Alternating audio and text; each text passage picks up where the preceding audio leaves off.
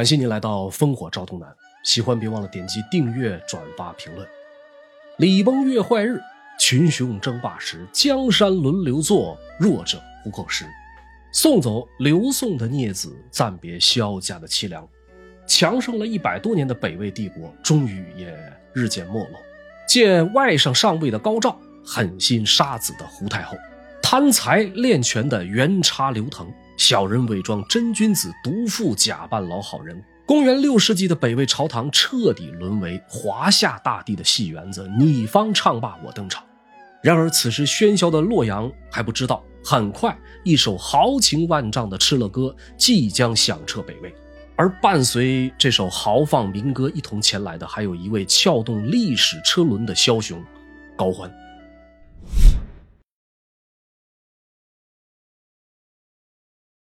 敕勒川，阴山下，天似穹庐，笼盖四野。天苍苍，野茫茫，风吹草低见牛羊。这首自南北朝时期就流传开的民歌，以波澜壮阔的草原风光，向世人。述说着北朝敕勒人的豪迈与富庶，殊不知这里也是北齐王朝奠基人高欢的家乡。历史上，他还有一个更加响亮的名字，叫六镇。公元四百九十六年，北魏孝文帝太和二十年，高欢出生在阴山脚下六镇之一的怀朔镇，也就是今天的内蒙古固阳县附近。现在在固阳的东北方啊，还有北魏怀朔镇故城遗址。那么说到六镇，实际上是从北魏的道武帝拓跋圭开始，为了防患北方柔然侵扰，在多处险要之地治军设镇。到了太武帝一朝，如图所示，大致形成了一条东起燕山北路，西至阴山南路的边镇防线。这其中比较大的六个边镇，由西自东，分别为沃野、怀朔、武川、福明、柔玄、怀荒。对于北魏而言啊，早期这是一条至关重要的战略防线，同时也曾是拓跋焘平定北方时的牧场和粮仓。那么那个时候的六镇，在鲜卑人眼中是荣誉与富饶的代名词。被派往这里戍边统御的大多是亲贵勋臣，在北镇驻防可以免除徭役，重视军功的选官机制。让当时的鲜卑子弟将这里视为升迁致富的仕途宝地，八国良家，国之肺腑，就是六镇军民在北魏百姓心中最初的形象。因此，汉人的中原，鲜卑的六镇，这个说法一点不为过。那么，这么好的一个地方，后来是怎么没落的呢？有大致这么三个方面啊，可以视作关键。第一，流放罪犯，很多人认为啊。都是因为孝文帝迁都，直接导致后来的六镇叛乱。那么叛乱也好，起义也罢，如果我们把时间线再往前捋一捋，会发现，早在文成帝的时候，朝廷开始将罪犯发配边镇戍边，六镇兵民就已经不再那么受待见了。从前呢，为了抵御柔然，即便是普通士兵，也是以鲜卑和中原大族子弟为主。北方的柔然衰弱之后。越来越多的犯人发配到了北京，阶级构成的变化是后来六镇叛乱的一大关键。第二，孝文帝改革，孝文帝迁都洛阳，对于整个北魏的积极作用是显而易见的。而与此同时，步子迈得太大，同样令孝文帝饱受诟病。当时越来越多有钱有权的人们随之南迁，使得以北镇为首的北方边境远离政治中心。镇民们的社会地位直线下降，强宗子弟、高门子弟、国之肺腑，在孝文帝迁都洛阳之后，被当作弃儿，社会地位低，变成低下阶级的俘户。孝文帝的顾前不顾后是没办法忽视的另一大关键。第三，边将腐败，朝廷不懂怀柔。应该说，到了北魏末年啊，六镇边境上的上层将官们已经相当腐败，除了克扣粮饷。更是将兵力视作私家仆役，升迁无望，地位低下，六镇镇民开始出现大批量的逃亡。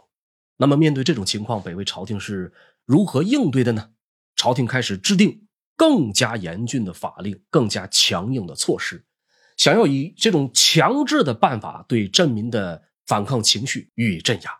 久而久之，六镇军民怨声载道，最终导致北魏数十万将士兵民举兵起事。应该说，六镇的反抗情绪并非偶然，也不是一天两天、一年两年就形成的，而是长期的不公平待遇得不到妥善解决的结果。那么，在六镇叛乱之前，有没有人提前感知呢？还真有。孝文帝之后。有宣武帝，宣武帝之后有孝明帝。孝明帝一朝有位名叫魏兰根的官员，就曾向北伐的主帅尚书令李崇明确提出建议，应该在北疆改镇为州，依照过去的旧制，对镇民施以优待抚恤。李崇呢也觉得这个建议非常好，打好报告提交到了有关部门，可惜并没有得到应有的重视。那么后来呢，果然不出魏兰根所料。六镇数十万人成了北魏朝廷的心腹大患。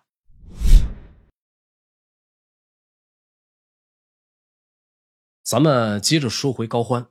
如果根据史书记载，高欢出身渤海高氏，祖先高胡原是渤海氏族，曾为后燕和北魏的官员；祖父高密也曾担任过四品的侍御史。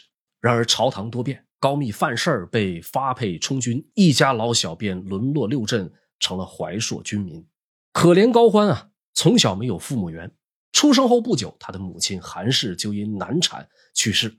父亲高树生游手好闲，带不了孩子。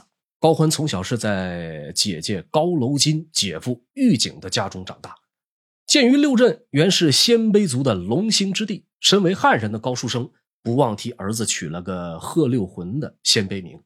可饶是如此，高欢也难逃破落子弟的命运。成了怀朔镇一名普通的兵卒，好在老天终究还是公平的。长大后的高欢虽然一贫如洗，却天生一副好皮囊。北齐书形容他是目有金光，长头高颧，齿白如玉。可见放到现在，高欢也是帅哥一枚。于是某天在城头执勤的他被一名鲜卑女子看中，只望了一眼。此女子便认定高欢就是自己的丈夫。一定有人会问：古代女子还能自己选丈夫？别不信，还真能。看上高欢的这个女子啊，名为娄昭君，是鲜卑贵族娄内干的女儿。娄家祖上的娄提曾受封真定侯。娄内干自己虽没有走仕途，却是当地有名的大财主，家中是仆从千计，牛马无数。虽然想与娄家结亲的这个代北豪强啊数不胜数，但聪慧明理的娄昭君却自有主意。与高欢相识后，不顾众人反对，偷拿自家财物，冒充男方聘礼，心甘情愿下嫁给穷小子高欢。当然啊，这个事实证明，娄昭君的确是独具慧眼之人。不仅她的丈夫日后成为了撼动中国历史的人物，她本人还生养了四位皇帝。两位皇后，这个记录在中国历史上称得上是空前绝后的。那么在婚后呢，在妻子娘家的帮助下，高欢从一贫如洗变为一夜暴富，不仅拥有了人生中第一匹骏马，还当上了怀朔军营的队主。此时的高欢啊，可谓是仕途顺遂，生活富足，还深受怀朔镇将段长的赏识。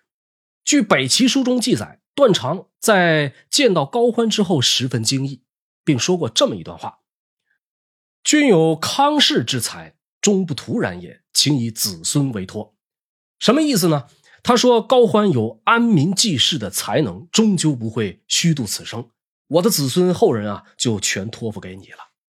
除此以外，高欢在那个时期啊，身边还有不少青年才俊的朋友，司马子如、刘贵。贾显志、孙腾、侯景、蔡俊这些人在后来，有的成了高欢的得力干将，有的成了东魏的股肱之臣。很长一段时间里，高欢与一众好友啊，经常飞鹰走狗、打猎游玩，全然没有显露驰骋天下的这个志向。直到镇将段长将他提拔为韩使，这才让高欢有机会往来于大城市洛阳，也让他目睹了北魏政权的岌岌可危。说有这么一次。高欢啊，与往常一样去往洛阳送信。负责接收的令史麻祥因为心情大好，便将一些熟肉赏赐给了高欢吃。那么，在生活上注重形象的这个高欢呢，谢恩以后，便坐下享用。没想到此举竟遭到了麻祥的痛斥。他认为高欢啊，不过是一个狗奴才，怎敢像自己一样坐下来吃肉？盛怒之下，就下令打了高欢四十大板。这件事情极大的刺激了高欢的自尊心，促使他暗下决心要出人头地。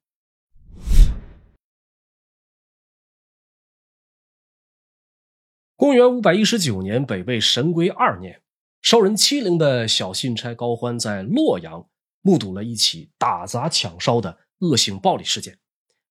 这个事情的起因呢，是北魏的征西将军张仪之子张仲瑜针对大量武夫跻身士族的这个现象上表朝廷，他提议呀，全别选阁将武夫剔除士族。这项建议意味着什么呢？一旦将武将逐出清品之列，就意味着日后将士们的战功再显赫，武将的出身也让他们当不上大官。这个消息一出，让北魏朝堂啊是一片哗然。鲜卑人以武力打下如今的江山，即便是孝文帝重定门阀制度，都没敢以法律手段排挤武人。很快，这件事儿激起一千多名羽林军、虎贲军的哗变。这些人啊，先是大闹了尚书省，之后顺势闯到张仪的家中，将年近六十并且已经中风瘫痪在床的张仪拖出来，痛打了一顿，把出逃折返救父的张家长子张使君先围殴后放火，让其活活烧死。事后，除了受伤逃走的张仲瑜活了下来，张家老小啊，总共近百人遇难。被打得半死的张仪只苟活了两天。也一命呜呼，到地府去报道去了。那么一时之间，北魏京都大为震惊，朝廷命官一品大员被朝廷的禁军肆意屠戮。不少人以为啊，如此恶性事件势必会遭来呃朝廷的打压。可惜这些人都想错了。掌权的迂父胡太后担心引起更大的祸乱，只把领头八个所谓的祸首捉拿并处死，剩下的概不追究。这让当时只有二十三四岁的高欢看清了北魏朝廷的腐朽与无能。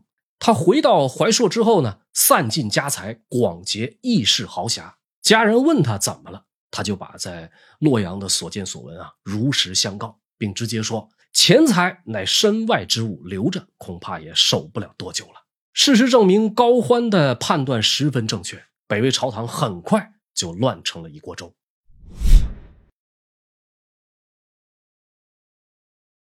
子贵母死是北魏自道武皇帝拓跋圭开始实行的一项制度。一旦确立了皇储，不论尊卑，都会将其生母赐死。拓跋圭呢，效仿的是汉武帝赐死赵婕妤，为的是防止外戚擅权干政。这一项相当不人道的制度，到了宣武帝才被废除。当时为宣武帝生下唯一一位皇子的胡氏，成了废除子贵母死制度之后的第一位受益人。到了孝明帝一朝，胡氏以皇太后的身份临朝听政。生性风流又毫无政治头脑的迂腐胡太后，表面聪明，实际上外强中干。自掌权以来，毫无建树，一心扑在豢养男宠上面。那么临朝不久之后呢，他就看上了。清河王元义，作为孝文帝生前最喜欢的儿子，元义呢不仅擅长政事，人品一流，还生得英俊潇洒，风度翩翩，这让胡太后啊对他情根深重，经常借国事之便召其入宫。久而久之，不甘寂寞的胡太后就对元义威逼利诱，软硬兼施，疏欲静而扫不止。一来二去，元义最终还是没有把持住啊，就范了。那么两个人的叔嫂关系啊，就此变质。元义成为了胡太后朝堂上倚重的大臣，床榻间爱慕的情郎。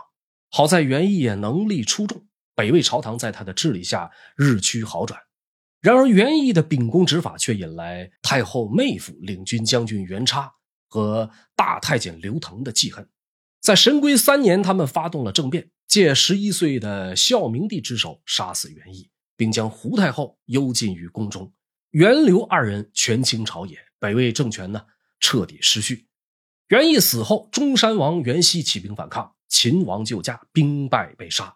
左卫将军西康生杀袁叉未遂被斩。刘腾死后，尚书令于忠的弟弟于景因为密谋除掉袁叉，被罢黜到怀荒镇为将。随着北魏朝堂混乱不堪，北疆六镇民怨四起。很快，在公元五百二十三年，孝明帝正光四年，六镇之一的怀荒镇成了点燃北方战乱的导火索。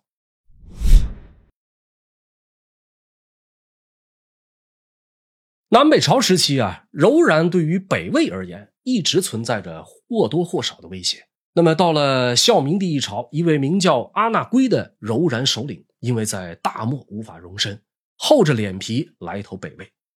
这是在拓跋氏建立北魏政权以来前所未有的。因此，阿那圭受到了北魏朝廷的隆重接待。阿那圭向孝明帝称臣，并行了跪拜之礼。希望北魏能给他更多物质上的支持，帮助他在大漠啊夺回大位。那么最终呢，北魏给了他羊五千口，粮食二十万担，并允许他在怀朔镇北招抚旧部。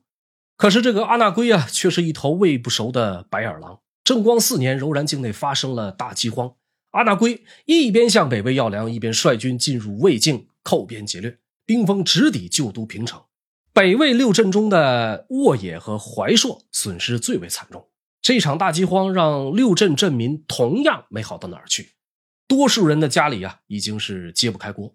那么在这种情况下，怀荒镇的镇民呢，因为食不果腹，纷纷要求镇将于景开仓放粮。然而，这位出身鲜卑八大姓的于景，妥妥的豪门子弟，不懂体恤民心，非但拒绝放粮，还口气嚣张。这使得怀荒百姓怒不可遏，激怒之下聚众闯入于景家，将于景及其妻子捆绑关押，扒光所有衣服，让于景穿上动物皮毛，让其妻子穿上破旧的红袄，以示羞辱。随后呢，将他们夫妻二人就斩杀了。怀荒镇民的举动对于六镇民众而言，就像一支兴奋剂。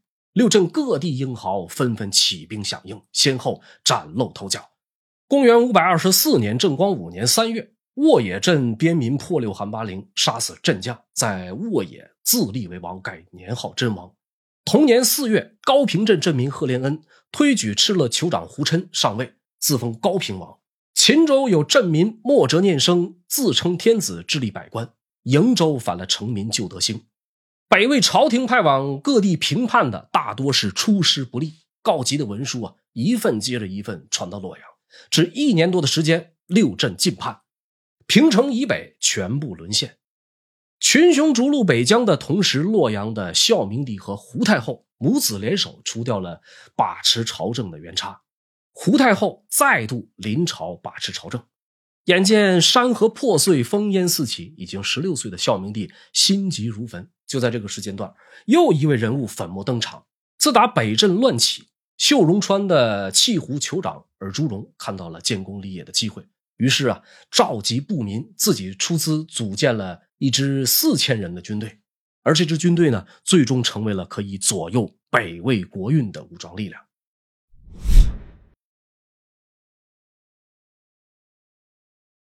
尽管当时怀朔镇与秀容川相距不远，高欢身边的这兄弟刘贵、司马子如、侯景。纷纷投到了尔朱荣麾下，但是高欢却没有跟他们同去，反而在公元五百二十五年投靠了，呃柔玄镇出身的杜洛周身边。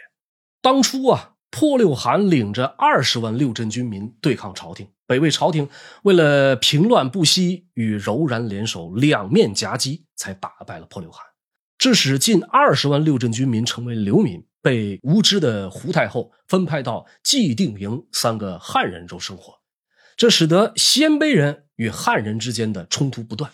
很快，分散在河北三州的六镇降兵再度起事，主要集中于杜洛州、鲜于修理两股武装力量。那么，沧海横流，方显英雄本色啊！用这句话去形容当时的北魏是再合适不过了。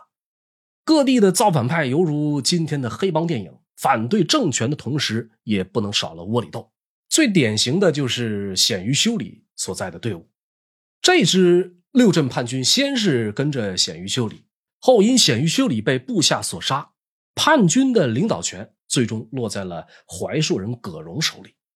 后来在敌对势力胡太后的帮助下，葛荣小队迅速成长为几十万人组建的大军，在河北地区呢是横扫千军，朝廷只能看着干瞪眼高欢之所以没跟兄弟们走，正是看到了自己的老乡葛荣的发迹史，想在杜洛州这边模仿一遍。可惜啊，这个高欢高看了自己，低估了敌人，他的计划还没有实施，便被人给举报了。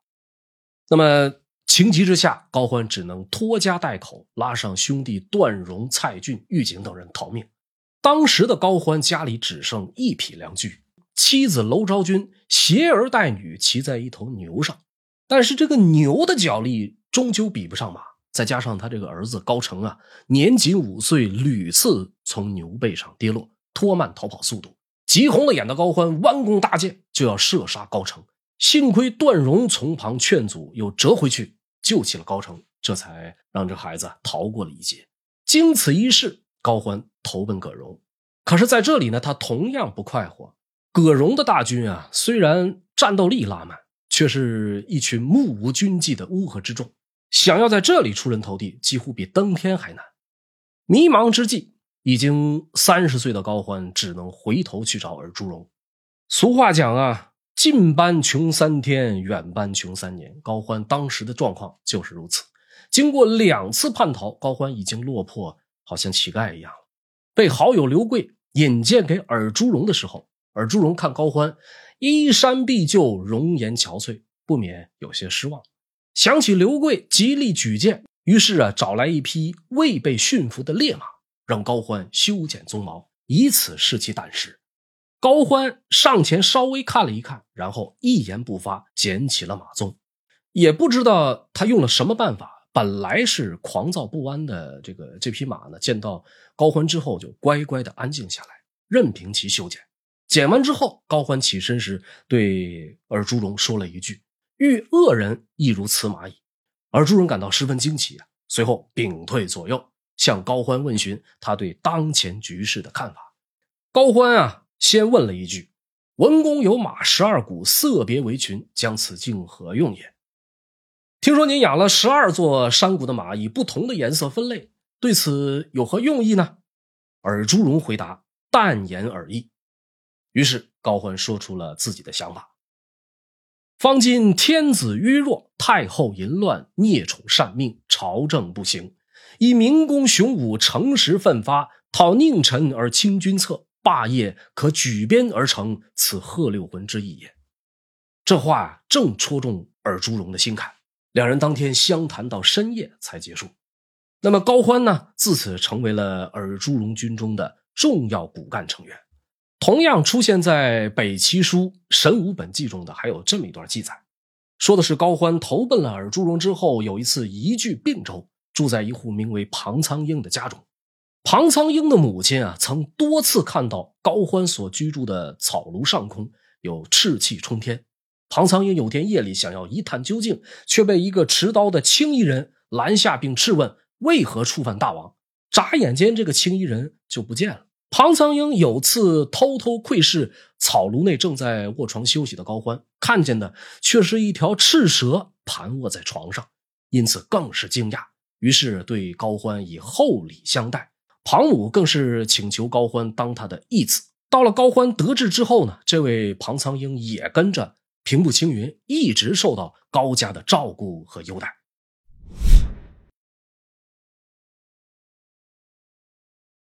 胡太后二次临朝之后啊，可能是之前被元叉幽禁了太久，所以这次变本加厉，不仅不放权给自己的儿子孝明帝，而且越发放纵自己的私欲，不但不加避讳的找起了情人，而且还找了好几个，一个叫郑衍，官位是谏议大夫；一个叫李神鬼，是太尉李崇的儿子；还有两个人，一个叫徐和，一个叫杨华。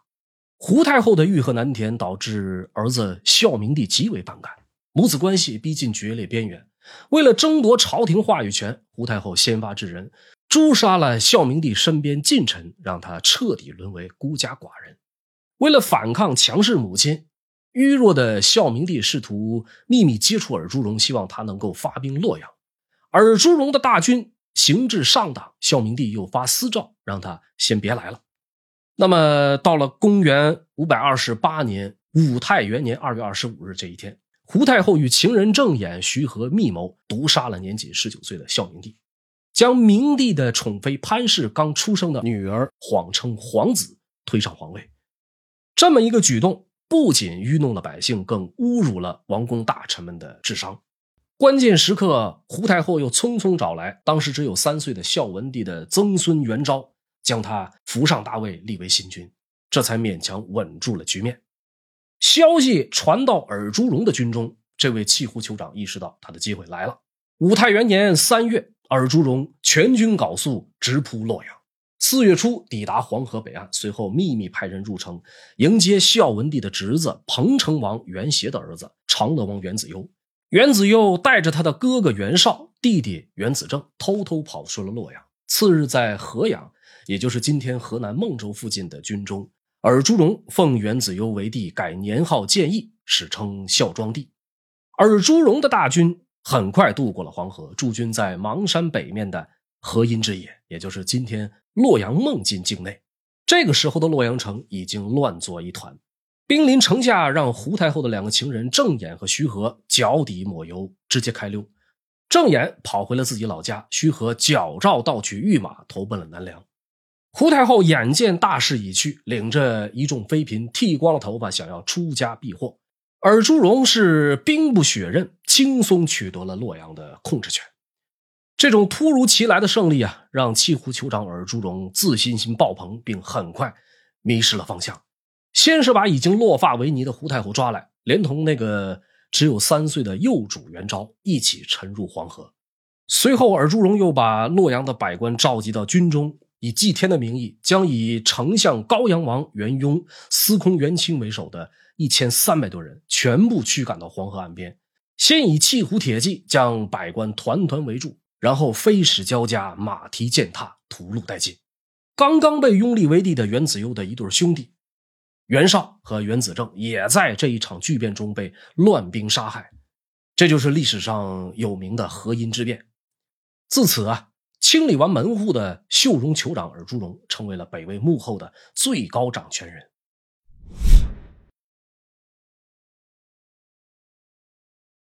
自从成为北魏实际的掌权人，尔朱荣的气焰更盛，几次三番挑战孝庄帝的底线，这让年轻气盛的孝庄帝对他恨之入骨，每天都想除之而后快。终于有这么一天，孝庄帝伙同城阳王元辉设局，说皇后产子，担心女儿安危的尔朱荣不疑有他，带着元天穆十四岁的大儿子尔朱菩提直接入宫觐见。可是他连椅子都没坐热，女婿孝庄帝便显露杀机，一举将尔朱荣等三十多人斩杀于宫中。尔朱荣时年三十八岁。当然，孝庄帝万万没想到，送走跋扈的尔朱荣，北魏却迎来了真正的末世。尔朱荣死后，孝庄帝元子攸曾想以既往不咎的策略消弭叛乱。虽然此举收买了部分尔朱荣的亲信，但却并没能打动尔朱家族。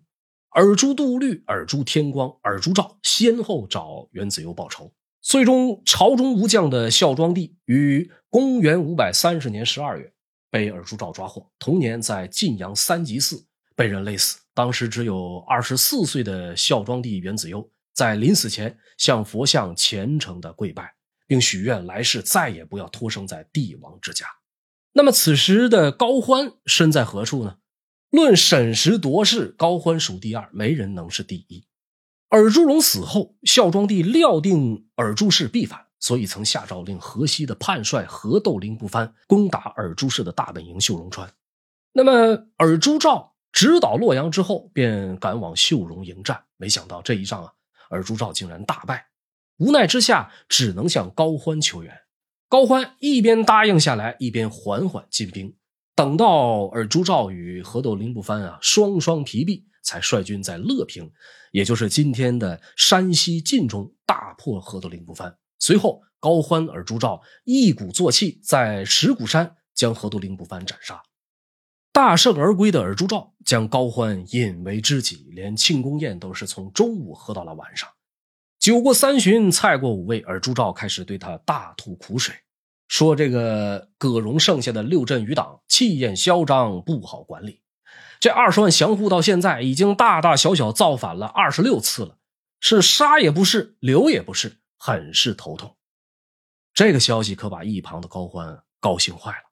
他其实早就看上了六镇这群善战的军民，没想到尔朱兆竟然把他们当成了烫手的山芋。说时迟，那时快，主意已定的高欢马上谏言：六镇反残，不可尽杀，一选王素负心者，私使统焉。若有犯者，直罪其帅，则所罪者寡。六镇造反的人不能全部杀掉，可以挑选一个您的心腹之人，悄悄统领。再有犯事的人，直接责罚其头目，那么想造反的人自然而然就会越来越少了。此言一出，让尔朱兆陷入沉思。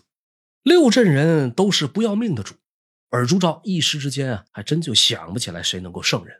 此时，在座的贺拔允提出，高欢就是最合适的人选。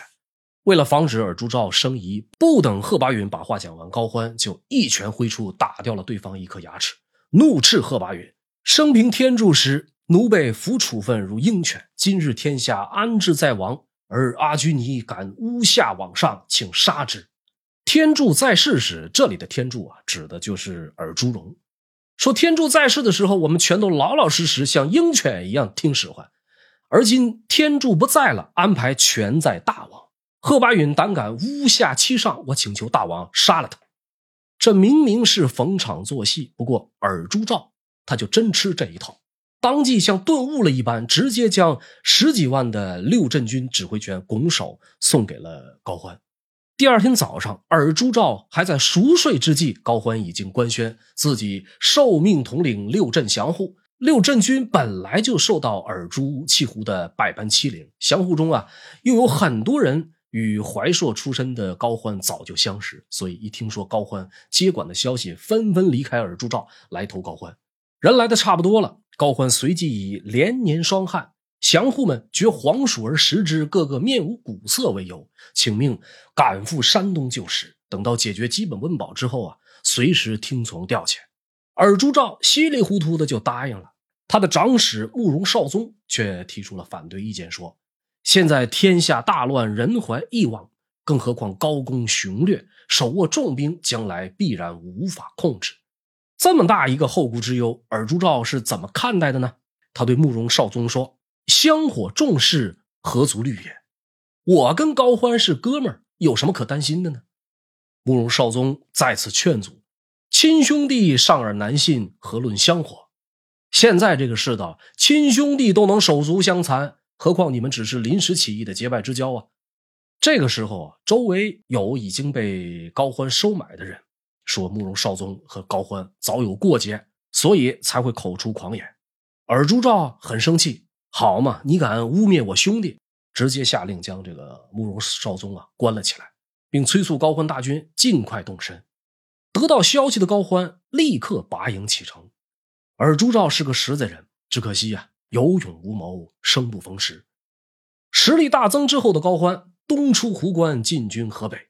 先后得到高乾、高昂以及李元忠的贵妇，很快就在河北取得了立足的基础。在这些有识之士的帮助下，他将渤海太守元朗推上皇位，与洛阳拥立元功的尔朱家分庭抗礼。我们现在看高欢之所以能成为一代枭雄，不单单只靠阴谋和小伎俩，在用人和督战方面，他同样是天赋异禀。最著名的一战，当属以少胜多的韩陵之战。公元五百三十二年的三月，一直窝里斗的尔朱家分别以尔朱兆、尔朱天光、尔朱杜律、尔朱仲远为首，集结二十万大军讨伐高欢。得知消息的高欢啊，不甘困守孤城，以大约三万精锐在邺城西南的韩陵迎战尔朱军。为了让将士们抱着必死决心一战到底。高欢将大量牛驴等牲畜用绳子捆到一起，堵死了部队身后的退路，将全部的兵力分为左、中、右三军，结成易于防守的圆形军阵。高昂、高岳分领左右军，高欢自领中军。两军对垒之后，尔朱兆纵马出阵，手指高欢说他背叛自己。高欢呢不卑不亢的问道：“本努力者，共辅王室，今地何在？”大家本来都是同一条船上的，说好的共同辅佐王室，现如今皇帝哪儿去了？而朱兆不甘在言语上落到下风，说道：“永安皇帝冤杀天柱，我只不过是为了报仇罢了。”高欢说：“我曾亲耳听到天柱谋反的计划，当时你就站在门前，还说什么冤杀？再说君杀臣，有何仇可报？今天你我恩断义绝。”双方随后展开决战。这场激战啊，从早上的五六点钟一直打到当天下午。高欢最终大获全胜。在团灭尔朱氏后，经过再三考虑，先在偏僻的乡间找回孝文帝的孙子平阳王元修，再废除了尔朱氏拥立的节闵帝元恭，又命人准备好元朗的禅位诏书。于公元五百三十二年四月二十五日这一天。元修继承帝位，史称孝武帝。从此啊，三度易主的高欢，终于从一个打杂的小兵，变身成为手握兵权的北魏重臣。已经三十七岁的他，第一次品尝到了鸟瞰人世间的味道。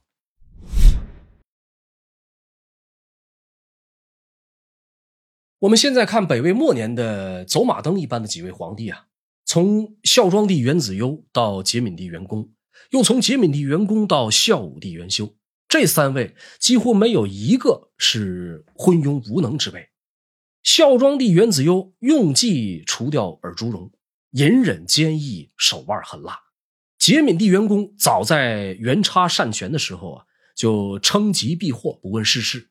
为了庄雅，近十年一言不发。当上皇帝，沦为傀儡之后，仍旧废除盐税，恢复外交。我们通过现在现有的史料，能够感觉到他们其实都是想要有所作为的皇帝，只可惜生不逢时。北魏国运今非昔比，大厦将倾，一木难扶。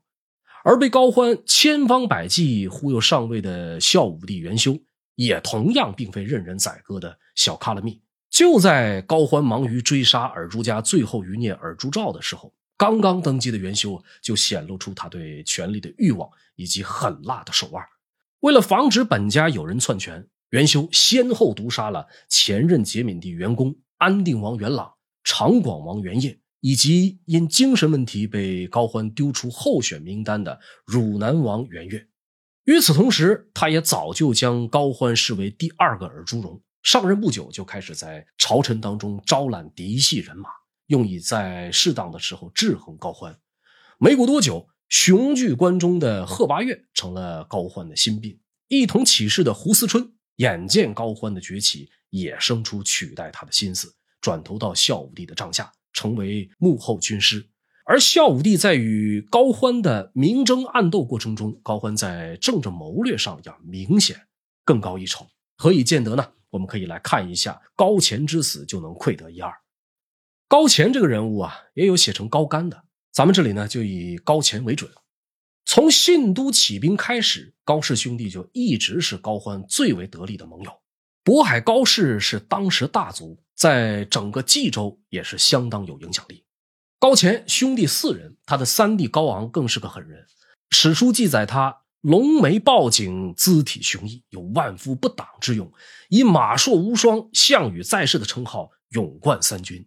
这个年轻时候的高乾兄弟啊，就相当的不省心。他们的父亲曾亲口说过：“我这四个儿子都是凶狠之辈，我死之后啊，还不知道能不能有人将我安葬。”说有这么一天，高乾本人看中了柏林崔氏的一个姑娘，登门求婚，惨遭拒绝。结果高乾、高昂直接上门把人绑架抢走。半路上，高昂对高乾说：“兄长何不就此与其行夫妻之事？”高乾听从了弟弟的意见之后，便把这个崔氏女啊带回家中。这是年轻时候的高乾。那么长大之后的高乾改过自新，轻财重义。史书记载其生性聪明，有悟性，英俊伟岸，有智略，声音仪容出众，进退举止都很文雅。早在孝庄帝诛杀了尔朱荣的时候啊，呃，高乾兄弟曾经来到洛阳求见。孝庄帝任命高乾为侍中、河北大使，命他回乡召集豪杰部曲，以此防备尔朱氏的反扑。那么到了临行之际啊，孝庄帝亲至河桥相送，高乾垂涕奉诏，高昂拔剑起舞，兄弟二人誓死相报。孝庄帝被尔朱兆杀了之后，高乾、高昂全军缟素，声谈示众。瓷器激扬，涕泪交下，将士莫不哀愤，誓要诛除尔朱氏，为孝庄帝报仇。讲到这里，我们也就不难理解，为什么高欢东出壶关之后，能与高氏兄弟一拍即合，双方共同的敌人都是尔朱氏，以此得以迅速结盟。但是在尔朱氏覆灭，孝武帝登位之后，双方的关系发生了一些微妙的变化。孝武帝极力拉拢高氏兄弟，高欢想要加强对河北大族的控制和整合。在这种情况下，高乾先是因为守孝解职侍中司空，后被孝武帝逼着结盟。这个时候啊，高欢玩了一手相当漂亮的借刀杀人。孝武帝得知了结盟后的高乾给高欢通风报信，于是下诏给高欢。指责这个高乾与自己啊私下有盟约，却反复无常。高欢把高乾写给自己的密信打包发给了孝武帝。此时的孝武帝呢，显露出了他在政治方面还差点火候的一面，当着使者的面大骂高乾背信弃义，随后下诏将文韬武略皆上品的高乾赐死。高乾的弟弟高昂拼死逃到晋阳。高欢与他抱头痛哭，然后说：“天子枉害司空。”高欢的这一手借刀杀人，至少起到了三方面的作用：将高氏家族由盟友转为效忠的部下，给孝武帝安了个残害忠良的罪名，让河北大族更加坚定地站在了自己这一边。此后的孝武帝虽然仍以大丞相对待高欢，但是实际上已经摆明了对抗的态度。而就在他们两人明争暗斗之时，已经二十七岁的奇伟少年宇文泰也隆重登场。作为尔朱荣曾经的手下，宇文泰的大名高欢早有耳闻，一度是高欢想要拉拢的对象。然而，宇文泰终究并非池中之物，他敏感地嗅到了扬名立万的时机，毅然决然地站在了孝武帝这一边，随即成为孝武帝倚重的重要力量。那么，在贺拔岳死后，后起之秀宇文泰坐拥关陇，用最短的时间成了高欢最大的劲敌。公元五百三十四年，北魏永熙三年二月的一天，洛阳城突然雷电交加，高达百丈的永宁寺九级浮屠被雷电击中，燃起熊熊大火，直烧了三个多月才被熄灭。一年以后，洛阳仍有烟火气。这场灾祸呀，似乎也在预示着将有大事发生。不久之后，一心想要弄死高欢的孝武帝给高欢下了最后通牒：“王若燕然居北，在此虽有百万之众，终无图彼之心。王若举其难止，纵无匹马之伦，犹豫奋空拳而争死。”话已至此，孝武帝再无其他选择了，用联姻的方式。讨好宇文泰，为自己预留栖身之所。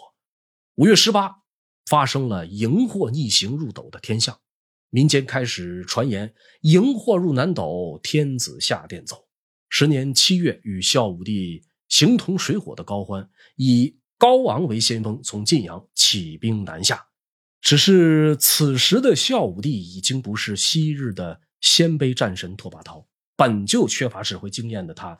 竟临阵选择守势，随着陆续有将领倒戈投降，一日不到，孝武帝的手下大军已是一盘散沙。见此情景，孝武帝只好带着五千骑兵和几位本家王爷回撤。不想当天夜里，这群人也纷纷卷铺盖跑路了。走投无路的孝武帝元修啊，忍饥挨饿，一路狂奔，终于在长安附近碰上了前来迎驾的赵贵等人。此后，孝武帝进驻长安，将雍州官署改为宫殿，万事已让宇文泰全权处理。纵使高欢连递四十道奏章给他，孝武帝始终置之不理。不久之后，高欢失去耐心，只好召集文武百官重新议定新君。那么，在公元五百三十四年十月初冬，孝文帝十一岁的曾孙元善见被推上皇位，改年号天平，史称孝敬帝。时间走到这里啊，中国北方同时出现了两个皇帝，国号都是大魏。后世为了区分呢，称之为东魏和西魏。从此延续了一百四十八年，传了十二位皇帝的北魏，曲终人散，彻底分裂。高欢控制东魏，宇文泰控制西魏，再加上南面的萧梁，时隔数百年，中华大地再次出现了三足鼎立的局面。感谢您的收看，这里是烽火照东南。南北朝的故事仍在继续，敬请期待下期更精彩。